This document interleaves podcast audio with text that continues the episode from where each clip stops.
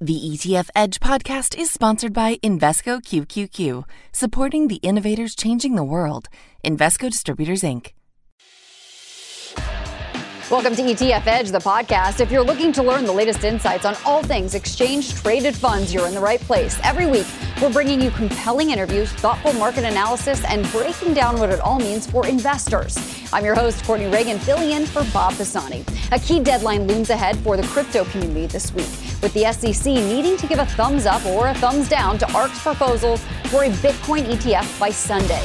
Today on the show, we're diving into single stock ETFs. One year later, how are they faring? We'll dive into the promise and pitfalls of single stock bets on and against big names like Tesla and Nvidia. We'll also talk a little gold. Precious metal has yet to regain its luster despite hope from the gold bugs earlier in the year. We'll discuss what's going on with gold, Bitcoin, China, and the broader commodity space. Here's my conversation with Will Rhind, founder and CEO of GraniteShares, and Dave Nadig, financial futurist at VettaFi. So, Will, I'm going to start with you. I mean, your first single stock ETFs arose in the U.S. about August of last year, including your long Tesla ETF, followed then later by that long NVIDIA ETF we mentioned. So, give us an update on how they've been received by investors and why have some maybe not fared as well as other heavy hitting tech names? Well, a couple of thoughts, uh, Courtney. So, I think in terms of the flows more broadly, um, we've seen a lot of money go into fixed income ETFs. You know, the beginning of the year a lot of money going into money market uh, funds. So I think that the rally that we've seen more broadly over the last six months, you know, maybe hasn't been as participated in as you might think, just looking at the actual performance numbers. Secondly, when it comes to individual single stock ETFs, the interest in those particular tickers is going to be very much correlated with the interest in the underlying stock. So there's always enthusiasm for companies like Tesla um, be it on the long and the short side. NVIDIA really has you know captured the AI zeitgeist you know so far this year. There's a huge amount of interest in that particular name, um, and then other names will be very much dependent about the enthusiasm at that particular time. So whether it's China tech, you know, with um, Alibaba or Babex as our leveraged uh, single stock on the company, or crypto, there's a huge amount of interest around the approval or potential approval, of course, of a ETF um, linked to physical Bitcoin. So there's a lot of interest in something like uh, CONL, which is leveraged Coinbase. And so, you know, again, like the underlying companies themselves, the demand for those individual leveraged single stock ETFs will be very much linked to news and enthusiasm for the company at the time. That makes a lot of sense. So, Dave, then what's the benefit of going long or short a stock using an ETF versus, say, using a mortgage brokerage account or even just buying a put or a call option? Yeah, I mean, really, it's just convenience, right? If you're an investor who doesn't perhaps have options approved on their account, which is the majority of people with a discount brokerage account, or if you don't have margin borrowing turned on in your account, which again is the majority of people who have access to a trading account, don't turn on that and, and use that margin feature. Both of those are required if you want to replicate some of these exposures on your own. I think it's worth noting that ETFs now serve all kinds of investors, from long term buy and hold investors who trade every 30 years to day traders who trade every 30 minutes. These products obviously lean much more towards that speculative side of the balance sheet, and the trading volumes have been substantial. The assets, I think, we're sitting at about 1.3 billion across all the various single stock products that are out there, which is a, a sizable number. Obviously, they have been successful, but I would never expect to see them pick up, say, mid cap names. Those aren't those aren't the things people trade. Yeah, that's a good point. Well, I understand there's a huge amount of activity on a daily basis. I mean, the NVIDIA long ETF can churn over half the assets under management in a single day. I mean, mm-hmm. what kind of what kind of uh, churn does that tell us? And what, what are we talking about? What does that really mean? Yeah, I mean, similar to what Dave was just saying, that you know, there's been a huge amount of interest, and because you know, clearly these products are leveraged, they lend themselves much more to shorter term type activity or shorter term exposures. And so, one way to measure interest is not just the assets under management, but the amount of volume and the value traded on exchange. And with something like NVDL, you know, even today, you know, as I look before I came on, you know, we traded over $85 million um, in terms of value. So that's well over, at the moment, about half the fund. And there, there's just, I think that goes to show there's a huge pool of investors that are really interested in these particular products and are very interested in trading them and trading them pretty pretty consistently. Anything, it seems, to have to do with Tesla and NVIDIA gets people's attention these days. Dave, anything to add here before we move on? Yeah, I would just say that you know these products we should see more of them. I know that there are a bunch that have been filed. I know well you probably got some in the can too, uh, but there will be more of these products. And I think what we'll see is that a lot of them will sit around and be uninteresting and languish for a while until there's a headline. And then all of a sudden, we're going to be talking about why everybody is trading IBM dailies, right? And I think it's going to be a very different world. So I do think that these products have a place in the market. I think they do exactly what they say on the tin. Uh, and I think for people who are very active traders, they serve a real purpose. Yeah, I bet some other tech names need need and want a little bit more attention. Well, let's switch gears and talk a little gold. The precious metal is having a pretty lackluster year, up about 6%, despite a brief flutter of optimism for gold bugs around the U.S. debt ceiling drama. Prices topped out in May, and gold ETFs have suffered outflows since then. So, Will, some might say inflows into gold have been anemic. I mean, what's really holding gold back? I think at this stage, it's been this rising sort of yield and dollar strengthening narrative that's really happened over the last month or so. Um, you know, the dollar was very much on the has been on the back foot really since it peaked last year, and so there was a lot of interest in terms of driving gold up to an almost uh, all-time high again. Um, but that's backed off as dollars started to strengthen a little bit. Yields obviously starting to climb again. Um, so the the narrative around gold is reversed. I think for the medium term. And while the price of gold has really hung in nicely, given where rates are, um, I think that at the moment it's a little bit of a cause for um, for caution. I think while the dollar is in this particular stage.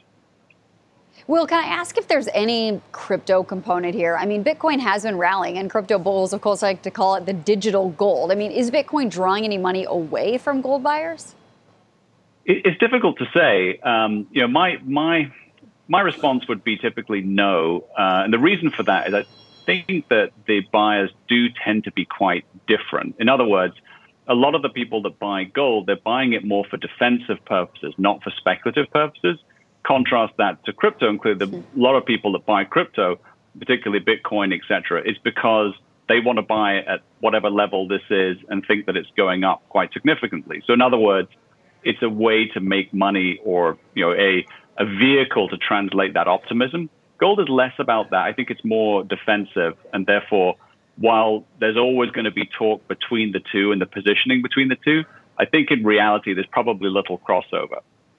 That's a good point. I don't think I've ever heard anyone refer to Bitcoin as a defensive play. Dave, give us your take on gold in the broader markets. It's kind of hard to separate the seasonal weakness from the overvaluation in tech names.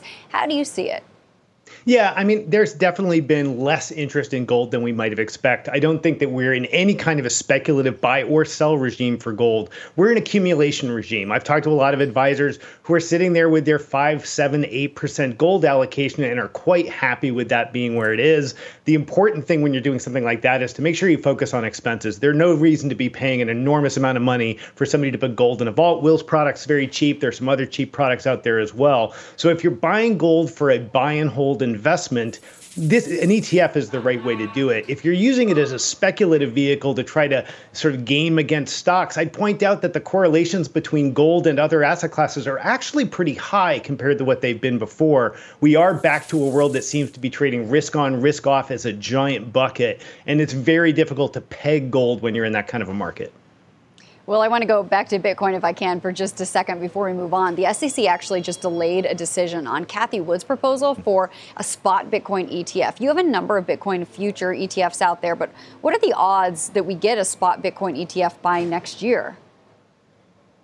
You know, I gave up on trying to, uh, you know, predict when the SEC would approve or not approve one of these products. I had one, you know, in filing myself right at the beginning and I think once we got um, that clear indication from the SEC that it wasn't going to happen anytime soon, um, we we kind of gave up on it. So I think other people will speculate that it's happening soon, etc. I don't think there's any any real uh, grounds for yeah one way or the other. It will happen if it happens, and if not, it won't. Dave, do you have any thoughts there on the spot Bitcoin ETF? Uh, yeah, everything's about the Grayscale lawsuit, which we should be hearing about pretty much any day, and how the SEC loses that. I think they will lose that, but how they lose it and what they do in response to losing the lawsuit from Grayscale is going to de- determine what happens with a, a spot Bitcoin ETF. I don't expect we'll have one trading by the end of this year, but I will say I'm more optimistic than I have ever been about the odds of approval. Fair enough. Let's take a step back if we can and focus on the broader commodity complex. The inflation picture has been murky here in the U.S., but China has been grappling with a pretty clear deflation story, with July consumer and producer prices both falling for the first time since November of 2020 during the peak of the global pandemic. We all remember that well. Dave, weigh in here. I mean, how should we think about China's rocky reopening and then the ripple effect on commodity prices? Yeah, I think, uh, you know, again, from a long term perspective, I think commodities as a core allocation make a ton of sense. You want to do that in a, in a tax efficient wrapper with minimal expenses. The short term issue about China, I think, is very real. And I think we underestimate how significant the wall that is facing China, whether it's demographically, whether it's in the finance system, they have significant internal issues. And that's going to continue to hit core commodities, things like copper less so energy commodities. I think they could end up being a surprise consumer there in some parts of the commodity spectrum. But those industrials, those construction based commodities, I think that the, the happy days are over there, and we're going to face a continued challenging environment if we're expecting demand to come from China. Meanwhile, I'd point out, however, we have a manufacturing revolution happening in the United States, and a lot of those commodities are going to go in the ground here. Hmm. Well, obviously, a lot of cross currents at play in the commodities complex. We've seen crude oil prices rising along with wheat. I mean, is a rise in commodity prices a threat to the lower inflation story? It absolutely is. And, you know, it could be the surprise story for the, the last you know, run in last few months here of the year. Um, we've been battling with this narrative, of course, that inflation has been defeated, inflation is coming down, all the core metrics seem to be moving in favor of that, including, of course, most importantly, commodity prices. You know, gas prices are down significantly from the highs, and all across the board, the lumbers and all these stories that, that we know very well over the last couple of years have gone away. However, as people might have noticed over the last couple of years, commodity pri- over the last couple of months, excuse me, prices started to slowly take back up again, and that started with oil, and that's moving now to gasoline and other commodity prices a large amount of that is to do with specifically the, in the energy market and you know specifically OPEC's willingness to seemingly step in and defend uh, oil prices where they are. But I think to Dave's point, a big X factor here is China. You know, we know that the Chinese economy is is suffering. That's not the news here. The news really for the commodity market will be how aggressively the Chinese government going to step in and defend the underlying market and stimulate their economy. And I think if that happens, um, we could see some more demand, particularly for the core commodities that have been most affected, like copper. Um, and so we could have a surprise here between now and the end of year where we see commodity prices ri- rising and really go against or counteract um, the inflation is falling narrative. Hmm. Dave, what are the broader flows telling us about shifting investor attitudes about the commodity complex? Yeah. So in general, we are still sitting on a lot of cash, right? So a lot of folks have banked up into short-term duration, or short duration bonds sitting in cash. As that money has come back in, where we've seen it come in is just straight into equities. It has not been flowing into commodities in any kind of a flood. And I'm also a little bit of a seller on this idea that some uptick in those supply prices is just going to immediately slam inflation. A lot of the inflation prints we've seen over the last 18 months have been about price and margin, not about input costs. There's a lot of room in those margins for companies to hold pricing and absorb a little bit of fluctuation in the input costs. So I don't think that that's what's going to drive things. I think we'll see folks reallocate back into commodities as they wade back into this market, which is still very much an in process movement. That's it for today. I'm Courtney Reagan filling in for Bob Pisani. Thank you for listening and make sure you tune in next week. In the meantime, you can tweet us your questions or topic ideas at ETF Edge CNBC.